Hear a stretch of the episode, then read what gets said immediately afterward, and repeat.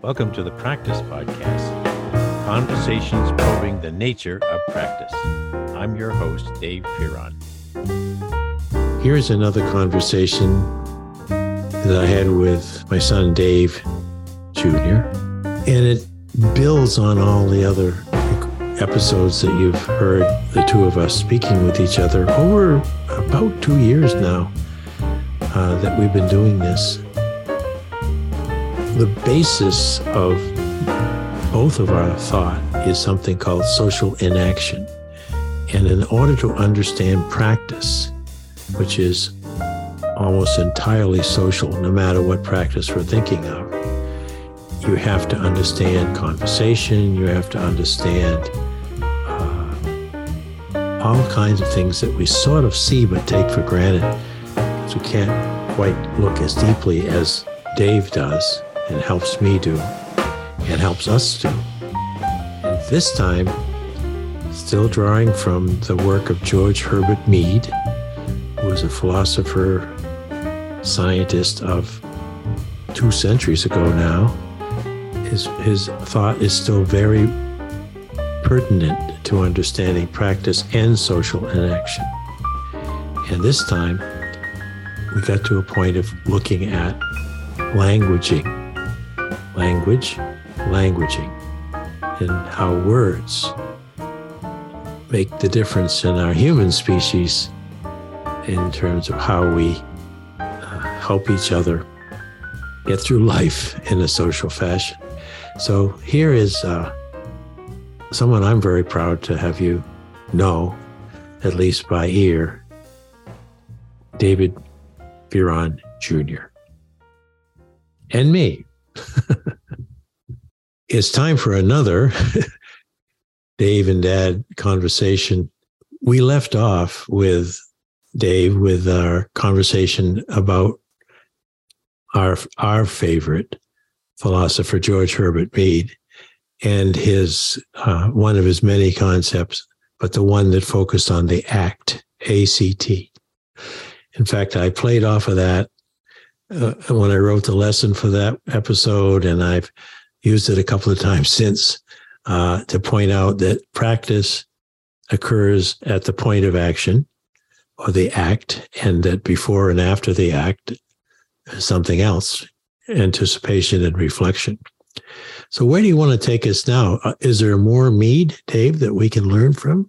There's plenty of more Mead, and um, where I uh, wanted to go next, I think, is is tying in several of our past podcasts um, where where I was using Mead, for, who did most of his um, writings in in the um, late 1800s, early uh, 1900s, and first you know kind of the first three decades of the 20th century, um, and tie it into some of the other podcasts that we did on um, neuro physiology and that level of consciousness. Um, but we hadn't really taken it all the way to that next step of language where we are kind of connecting it to where we started our conversations about the so, the social enaction level which is um, uh, pretty much fr- you can frame as language in social interaction uh, and uh,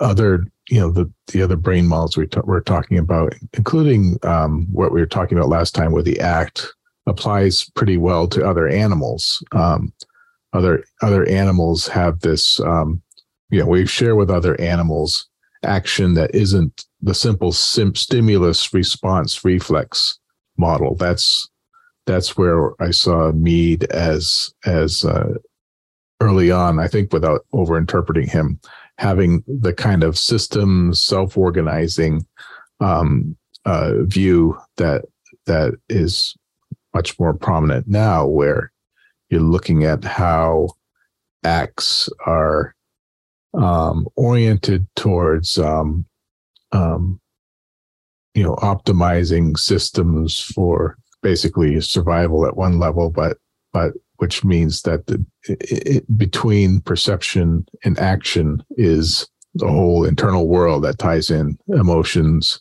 that ties in um, prediction of of what might happen, and then um, confirmation of what did happen with um, learning and evaluation and adjustment that becomes so that so that you have um, action that's a that's basically a course of um, getting things that are we deserve more attention and getting them down to where they don't have as much att- attention and become kind of that level of unspoken practice mm-hmm. um, and and knowing how that that relates so um so so we started with with you know Mead's notion of the act where um acts acts um i i was kind of defining it as the actual conscious act what you'd actually experience and and know that's occurring um, is something that where where they start with an impulse that is um, largely based on emotions um, mm-hmm. that emerge into um, not just perception but a sensory motor relationship and one that literally builds up experience of of the perceived objects in the world that are not just pure perception of of you know photons hitting your eye but are really built up around anticipating how you're going to manipulate or contact the world. Um, and Mead defined this as as meanings. The meanings of objects in the world are are these tendencies to act um, towards them which which become what categorizes them what distinguishes them from other things and and um, really makes them real, makes them experiences rather than just kind of the background, brings them forward into attention. And um, and then as you complete the act, the the consummation stage is again that evaluative phase where you're kind of looking at the adequacy of what you did and how well it fits your predictions and, and works mm-hmm. with other people. And to some some extent, whether you've been eaten or killed in the process and or survived for another day and that's what most other animals are some other animals can kind of do that more or less. Uh, yeah.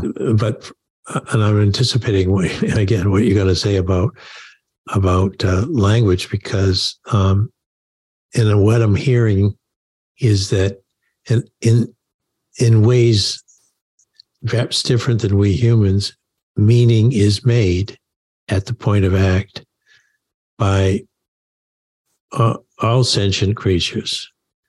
Yeah. But to them, it's not meaning that we can put words to. So I'm jumping ahead on on your talk here, but yeah, uh, I I think I think it's exciting that there's something uh, in addition to what any other sentient being does at the point of act than uh, than just you know getting ahead for the next five seconds or or five five minutes. Yeah, so. yeah, and I think what Mead had was a, a nice way of framing the just the dis, the difference between the acts that we share with other animals and what's distinctly um, different about human beings and the use of language and how there are a certain different type of of acts that literally takes um, parts of the brains that that other animals uh, don't have, or at least not not in the developed form. So, um, so Mead would start looking at animals uh, by as a social as a particular type of of class of action, which he would refer to as a social act. The the acts that involve um, in which the object is another animal. Um, it could be, you know, another animal that's a predator, but um, it's easiest to think about as like your fellow animals, especially if animals in a herd or mm-hmm. group mm-hmm. or or or um, you know, family unit, something like that. With other animals, acts become not just you know reacting to static things in the world, but a mutual adjustment. They're going to act towards me, and I'm going to act towards them, and we have to adjust to each other's action in a systematic way. And what he um, talked about was the particular role of gestures, um, particular characteristic movements, but also sounds. Certainly, um, the sounds animals make um, are certainly there for a reason. So, the growl, the dog that growls when they meet another dog, Mm-hmm. the growl becomes an anticipation of particular categories of action. Mm-hmm. Uh, you know, it's it anticipates a, a fight or an attack, or but by virtue of um, having that anticipation, the animals can also back off, knowing that an attack could come. The growl becomes a substitution for the full act. Mm-hmm.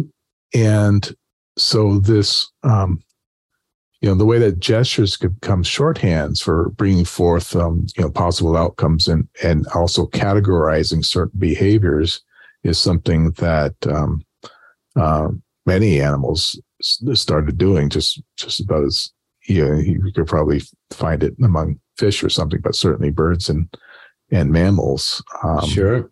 and and um, you know reptiles and others this is a real thing. And and with mammals and birds it becomes much more um, nuanced. And and many animals have quite a variety of a different um, um, different gestures and also kind of sequences of or or what Mead called conversations of gestures um, growls and sounds and and uh, visual behaviors. Mm. so um, one thing he noticed about the uh, the sound gesture, um, the animal can hear itself growl. The dog can hear itself bark, or um, and for um, you know, apparently for the primates, this this uh, vocal gesture um, was something that could be focused on uh, for even more development. So, um, you know, like a herd be it's it's very socially oriented. So, like you know, animals in a herd, the the call, the warning call, all the animals might run, including the animal that made the call. But um, having that particular sound call out what could be done with it, you know, the the the brains could kind of uh, and and the social groups could could kind of evolve around doing more with those anticipated actions um and what that that might be available upon hearing them. So so um one's vocal sounds starts to fall into more categories and also more abstracted more abstracted substitutes for complex sequences and courses of action. And in a in a strong social group setting like like primate groups or or you know the early early hominids um, out out on the you know savannas um, as as little tribes getting getting by um, those the you know the ability to do more things with those abstracted um, sounds becomes more important to survival. So that's mm. where you start getting what we might properly call the symbolic aspects mm-hmm. of consistently coupled actions to particular sounds that are held within the species and then and even learned within the group.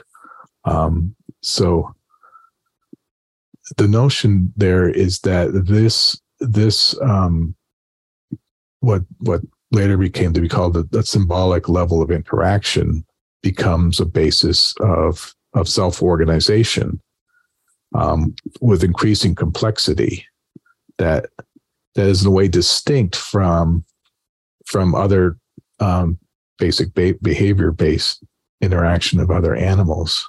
Um, so you can kind of think of and we still experience this ourselves. So as we kind of have a um, kind of unreflexive uh, interaction with the world where we're, we might be paying attention, to, for example, as we're driving, turning the wheel, doing all that kind of stuff. Another layer of us can be having a conversation and it's distinct. That's um, right. So, and I think you can start thinking of this as almost a first level and a second level consciousness. Hmm and we could talk about that next. But I'll take a breath and see if you have any questions. no, so I, am I'm, I'm following it. It's very logical. okay. Logical is probably not the right word because um, first I will point out that re- arriving at the point of symbolic sounds uh, that carry more meaning than just a moment that they hurt takes thousands of years. this didn't happen. Oh, maybe there were moments where it quickly evolved as evolution works, but by and large, the the primate, the hominids, you know, were around a long time. But probably what was going on with the brain development was they were noticing more things.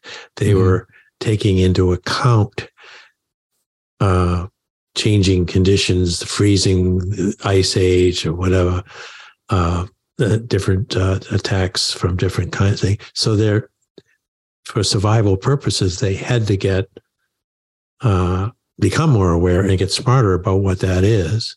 Yeah, probably firsthand. But then starting to convert those awarenesses into what you're going to talk about next.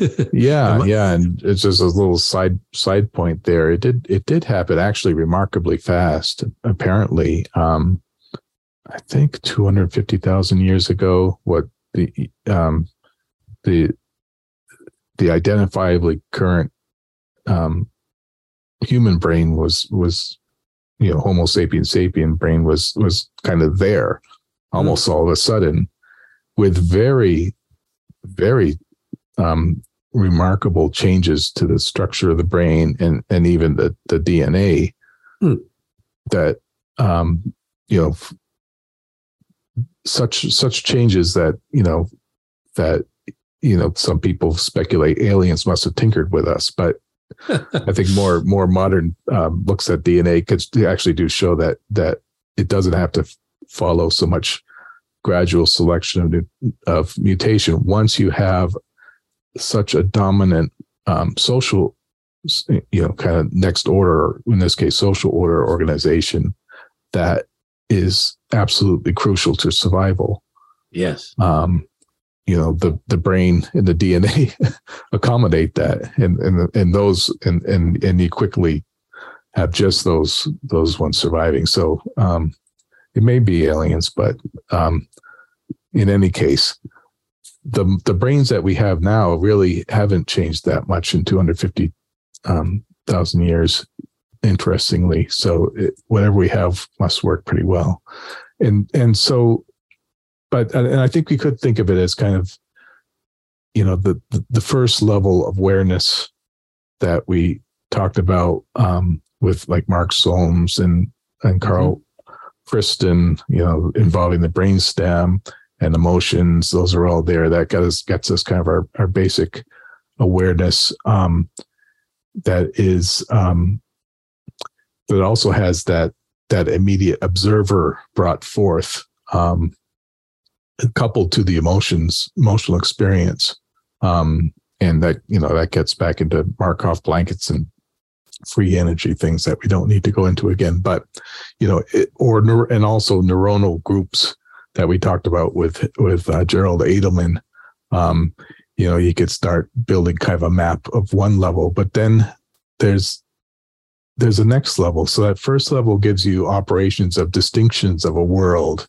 um, a world made up of kind of simply simple direct meaningful objects in which um, you can when people can act um, and manipulate, most often just with actual contact experience with things in the world, like driving your car and turning the wheel, mm-hmm. um, and uh, with other uh, animals, um, that those extend into the social objects um, with with varying complexities um, around usually threats or survival needs, food, grooming, um, social basic social. But with the symbolic gesture added to that, that becomes in a way a distinction acting upon these other distinctions mm. um, because you have this uh, predicted course of action that's called out um, just with the vocal gesture or even a substitution of a written word that then becomes available for the next act in which those symbols themselves become the domain of actions and domain of constraints and categories so this is what sometimes is called um, languaging, the act of you know, bringing forth this language domain, or um, others have called symbolic interaction. But mm-hmm. um, a, you know, from from Mead came a, an area of, of sociological social psychology called symbolic interaction, Um, Mhm. like Herbert Blumer, one of Mead's students, was was the one who coined that term. But but they started to focus a little bit too much on the on the symbol, and uh, as though the symbol had an inherent meaning. And I think Ah. that what I've been talking about with social and action is that um, the symbol doesn't contain anything. It's Yeah. it's this achievement that's happening, but it's uh, but it's happening with this first and second layers of of um, of self organization. So, I mean, it's getting a little abstract, but but it's it's interesting. I think, and and you can also think of that that more simple or um, that's more simple sense is still there. Um, like you can think of um, how we perceive things at a distance. So other animals can can act towards things that are that are separate from themselves. You know, the the cat sees its food bowl across the room. Mhm. Um, the the cat is anticipating the contact manipulation of the object before it's contacted, and that's Yep. something we all do at the first level. But in the second level, those anticipated manipulations become available um, almost as wholes in themselves. You, you're you're kind of um, treating contact with things that are themselves symbolic. So you're kind of extending distance into imagined past, imagined future, and also the points of view of the social others who are around you. Mm. Um, and yet there's are all still, you know, have that dynamic of the act, the impulse, the, the perception, the manipulation, the consummation, but but with this next level of complexity. Mm. Um, and and it still keeps those kind of those basics of these being um, uh, predictive action and con- and confirmation and, and the kind of things that we were talking about with with um, Carl Friston and and those enact, enaction and activist cognitive models. So Mhm. so language is there. I've, I'm, that- and uh, I haven't heard too many of them kind of make that next leap into thinking about language per se in quite the way that that Mead does. Um, um, so, and I'll, you know, I'll, I'll maybe next time I'll talk a little bit more about the mechanics of of language that that um, um, come from like the traditions of conversation analysis and some of the things that we talked about in earlier podcasts. But um, the next thing I wanted to talk about is how what this im- implies for the social self. Yes. Now, before you do, Mm-hmm. the word language is one of those kind of words that everyone's heard used and has their own idea what it means or would go and see if there's a standard definition. Uh, when you just mentioned language, you you mentioned her uh, Mead's idea of languaging as a, as it almost sounds like a practice, something that you you have to do Mm-hmm. and not just use, but it's it's it's a it's act it's an activity in a way. Yeah, I mean, didn't learn use that particular word, but I, it's been used, um, especially I've by. heard um, I've heard it used. yeah, it's used. Uh, um, I haven't done a particular podcast on on autopoiesis and self organization, but uh, uh, Umberto Maturana used to use that that term um, pretty much in the way that that um, I have with the the social and action concepts. But um, yeah, it's it's it's a good term. It's not just you want to get away from the the staticness of it because that's not what we're focusing on. Even words on a page, that's a it's a it's a certain sort of preservation, but it's not it's it's nothing but but ink and yeah, and, and paper until until you read. And reading is just another form of of interaction with oneself. yeah. So now you're going to take us to the social self. Yeah. So uh, Mead had some uh, nice, kind of easy to understand notions of this of the self that um, I think were pretty unique for the from for the time. Um, he spoke of what we would consider this first level consciousness that and um, that other animals would have as a as a self, but one that he called the I, um, it's this enacted awareness, this observer that's brought forth from the basic interaction with the world while one's awake and and um, you know going from act to act. So in any act, any act would include this reflexive um, emergent observer um, that is you know basically experience what it feels to be me what it feels to be awake and doing things is mm-hmm. something that you know if you are meditative and and focus on it you'll feel oh i i am aware but it's it's it's largely just kind of this reflexive largely unnoticed awareness mm-hmm. the kind we might experience while we're driving a car and mm-hmm. you know you're not the I is kind of keeping you from hitting other people and making those little adjustments but mm-hmm. You know it's it's when you when you focus and start talking to yourself about it that's something else. That's what he mm-hmm. calls the me. So the, the me. me the me yeah so you have the i doing the work but it's the me that emerges as a, a, a symbolic object in the same way other symbolic objects might so in the way um, what I talk when I talk about myself or refer to myself or think of it, it's it's, it's me, not you, who just did a thing. That is Mead calls that much like any other social object. It's special in a way because I have this persistent coherence that lets me know that the difference between me and you or me and them perhaps only by virtue of having also at the same time this consistent, uh, persistent experience of the I. Got to work uh, together. Uh, yeah, way. they have yeah. to work together. Um, but the, you know, the the me in that sense is always something that's changing and very situated. So it's it's me um, it's not just me in general it's me doing this now it's me having this conversation it's me as as implicated or, or indexed um, within within my talk as i say something that makes that distinction between what i'm doing and what you're doing who's on this part of conversation um, um, it, so so there's always that relatedness to other usually uh, direct others um, when we're talking to someone or thinking about someone. Um, but it's also the self that we talk about, refer to.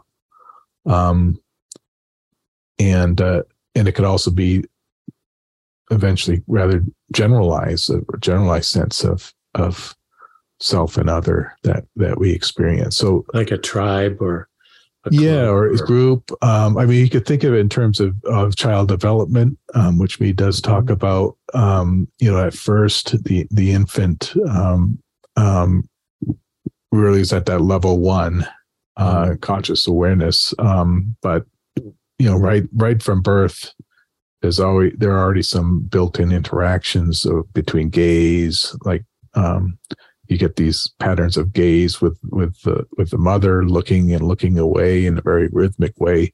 Um, and um, you know it's not too long before even before words are there this this this more complex social um, you know kind of the social level of interaction is starting. Um, but you know the the the child really just has an I.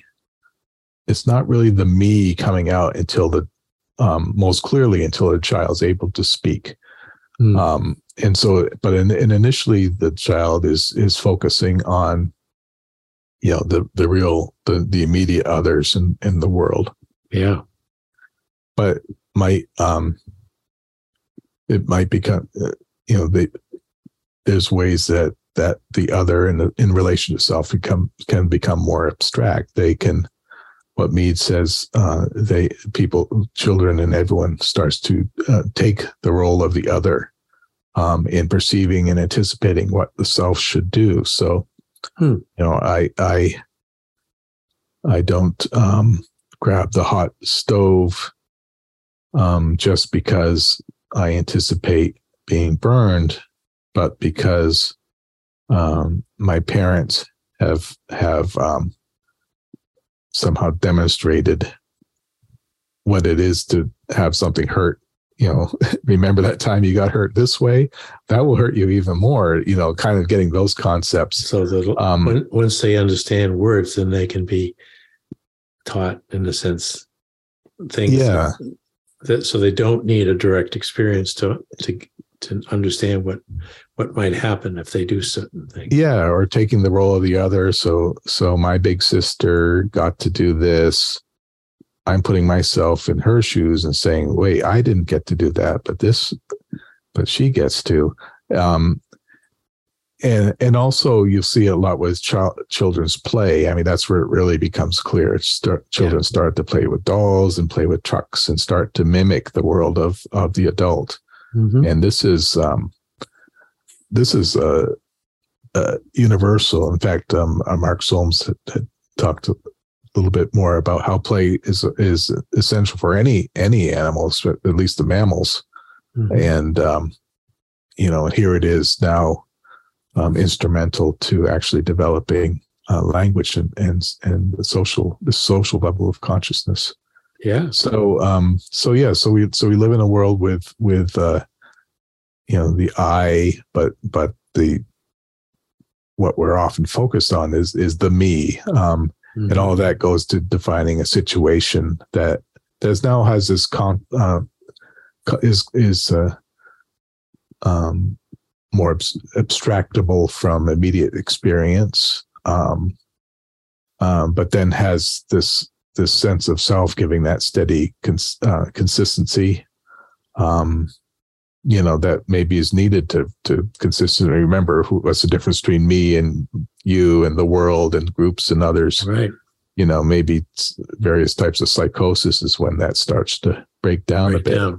Yeah. and in, in fact um, if we got, went back to um, Iain McGilchrist talking about the left and right hemispheres you can almost think of of the of the um, the left hemisphere being the one that's that's more language oriented actually produces vocal um, language more clearly and categorizes um, and it sort of becomes the me and maybe gets over focused on the me but the left hemisphere i mean the right hemisphere may be more the i sense Mhm. of context and and uh, So then there's Yeah. this constant dialogue dialogue. Yeah. yeah yeah And and does a me does meanness uh grow and accumulate more strength of self knowledge and awareness as as one progresses through life? Yeah, yeah, and we talked about that a little bit. Um, you, you could look at, um, I think he used the term socialization to talk Mhm. about um, certainly child development. Or if if he didn't use that term, that's certainly the term that was used by by you know sociologists and who who built from Mead um, into this domain of of um, um, symbolic interactionism and, and social psychology. So socialization um, is that you know that basically describes that that process of learning language, role taking, role playing. Um, but then you know from there the the specific other becomes what Mead calls the generalized other. Um, so you start thinking of of um, uh, social principles not because certain people have told you what they are, but because they um, they are you know what one ought to do in this abstract sense. So Uh-huh. you get into morals on the one hand, ethics, um, and and those moral um, as you learn new moral principles, they actually in turn start to alter yourself to a degree, so that you start acting more along those lines of, of moral principles based on maybe they're more abstract and universal char- characteristics than when you were a child you were doing a, a thing just because someone told you to and you were going to get punished Mm-hmm. um, so and and you can look at um, start to characterize social culture in in those terms to some Mhm. degree um, we can look at practice in the same way um, uh, you know initially you're learning a thing in terms of its specifics um, Yep. and it takes lots of conscious acts to to to learn you know how to how to swing your golf club Yep. it go it it descends into um it it descends quickly and it tends to send quickly into something that is less conscious and can be done um you know ideally when you're swinging the club you're doing it from the eye that first level consciousness not trying to talk through it as you're as you're making your swing yeah. because that never works um Never, never, never. but you know as as you develop uh, or um, you know have to express your practice or or or in the active learning done through conversation then you have that that um, bringing back that kind of the me in relation to the practice and then it descends back into the I of actually living through the practice Mhm. um, so there's that constant constant exchange wow.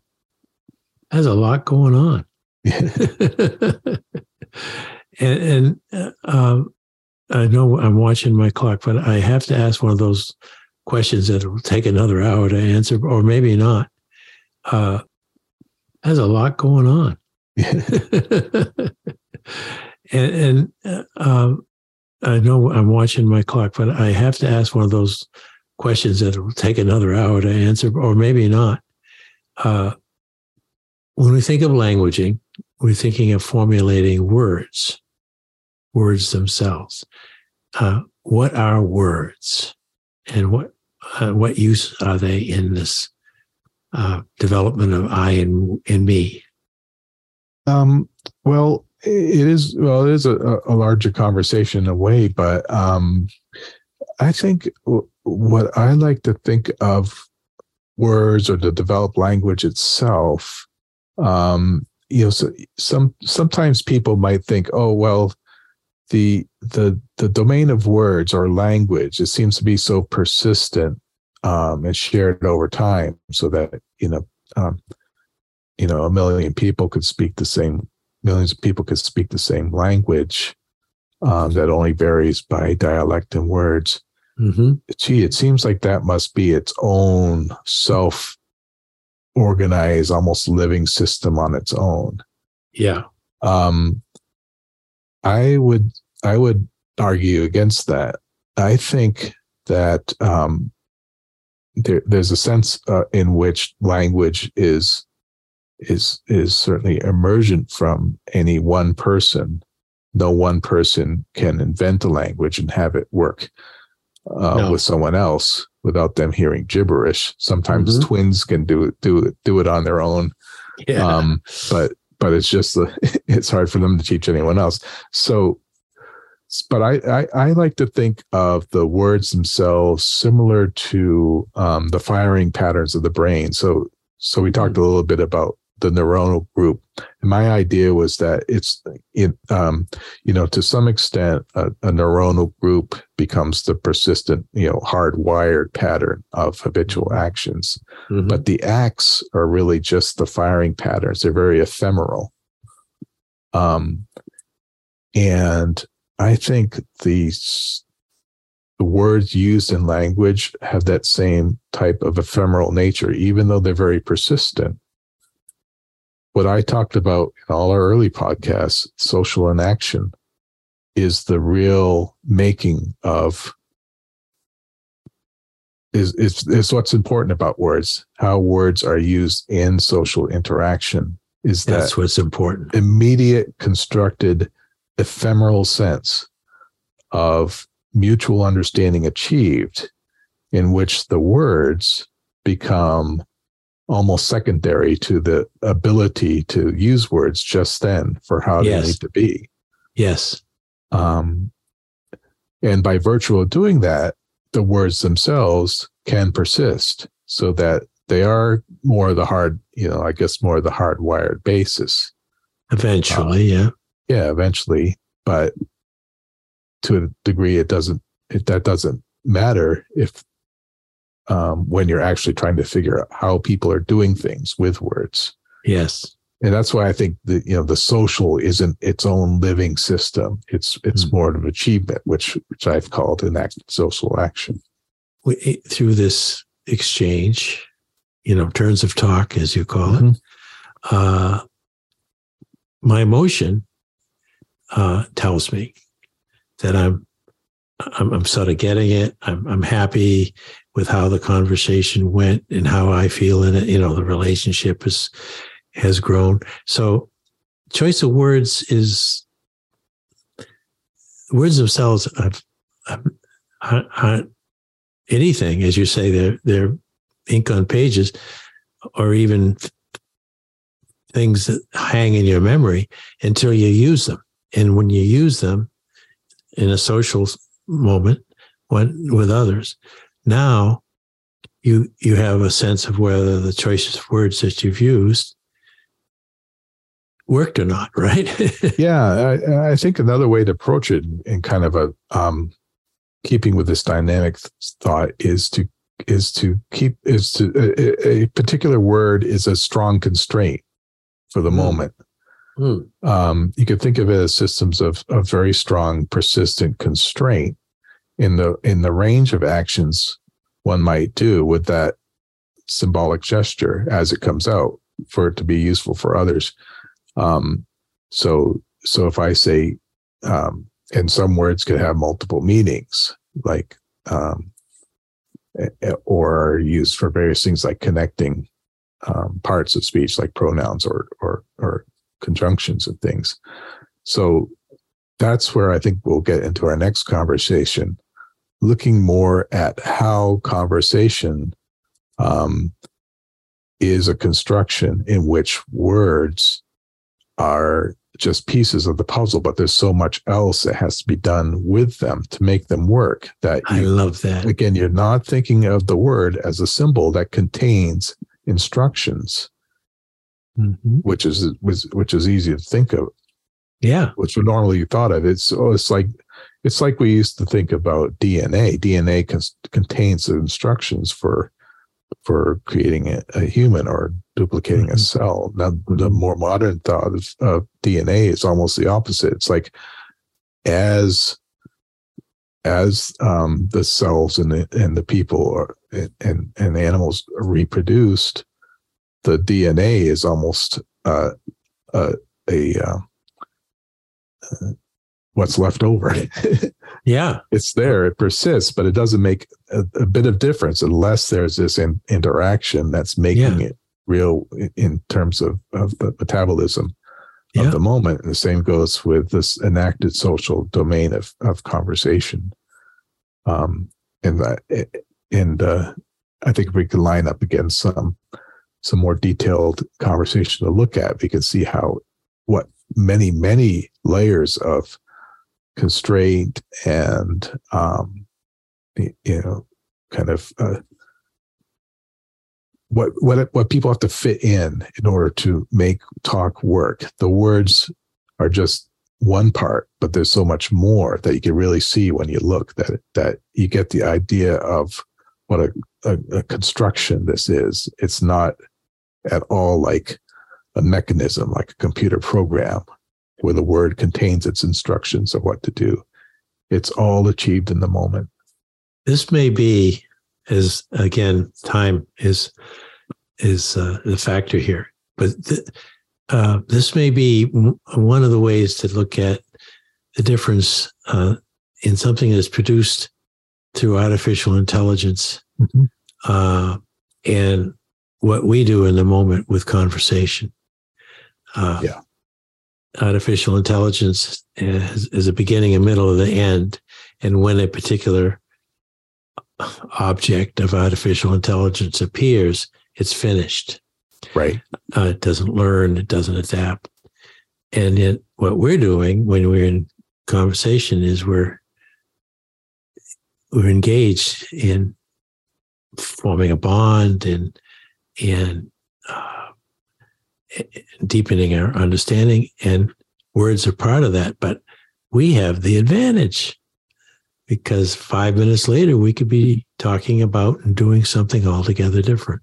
Yeah. And, yeah. and coming up with something very creative that mm-hmm. no massive computer program has yet been able to do. Yeah. Yeah. Because it's usually going by completely different principles where so that's why I've been spending so many podcasts on on the basics of trying to get this sense of di- of uh, self-organizing In uh, the systems dynamics, an actionist approach to to, to Yep. be able to get to this point where we can now look at language and not get stuck on um, kind of the the old mechanistic symbolic um, way of thinking about it, but have something that flows um, um, directly out of basics of biology and neurophysiology um, and doesn't add anything magic to to the social world and yet can treat it treat it as it is um, by looking closely at the dynamics of conversation Well, that's what we'll do the next time. And we've done it every time, but we'll definitely t- build from here. David, this has been, uh, you know, you've done it again. You've Backed open, it all in. open these tired old eyes to, to uh, a, deep, a, a, much um, more exciting awareness of of everything that we put in our segments of these podcast of my podcast. It's just uh, because I'm out after that in other conversations and Zoom and other situations, and it and I keep hearing people nowadays saying things like you we've talked about, and now it sounds like they finally discovered, you know, that action itself has a a, a lot more to it than uh, meets the eye. So yeah and mead had it um 100 years ago that's son, you know that's son of a gun. Uh, and then another conversation will be how is it that some ori- seemingly original thinkers like George Herbert Mead come up with that stuff? They they didn't have all the fancy tools that we have. They couldn't Yeah. Google anything. They couldn't. I mean, it was Well, I talked about it a little bit, but I won't go into it. But last time, uh, if you missed our last podcast, we did talk about how Mead's world, you know, back then wasn't a computer world. no. It, you know, they're machines, but it's still the biology uh, perspective was was there to be had in a way that we keep forgetting these days. Yeah. So here we go. Thank you again, Dave. Uh, look forward to our next Thanks for listening to the. Practice Podcast, where we discuss practice with a capital P. If you'd like to hear more, listen in on Spotify, Automatic, and Apple Podcasts, or go to inactionresearch.com slash podcast dash page. And if you'd like to learn more about social enaction and the nature of practice, head over to inactionresearch.com for more information. Thank you for supporting this show. We look forward to hearing from you soon. Oh, oh, how could I have forgotten? Our digital book on practice as a way of being is now available. You'll find it online at www.mylibrary.world. I worked on that book after Peter passed away, and I think you will find it a unique and very, very mobile reading experience since it's wherever your screen is in hand.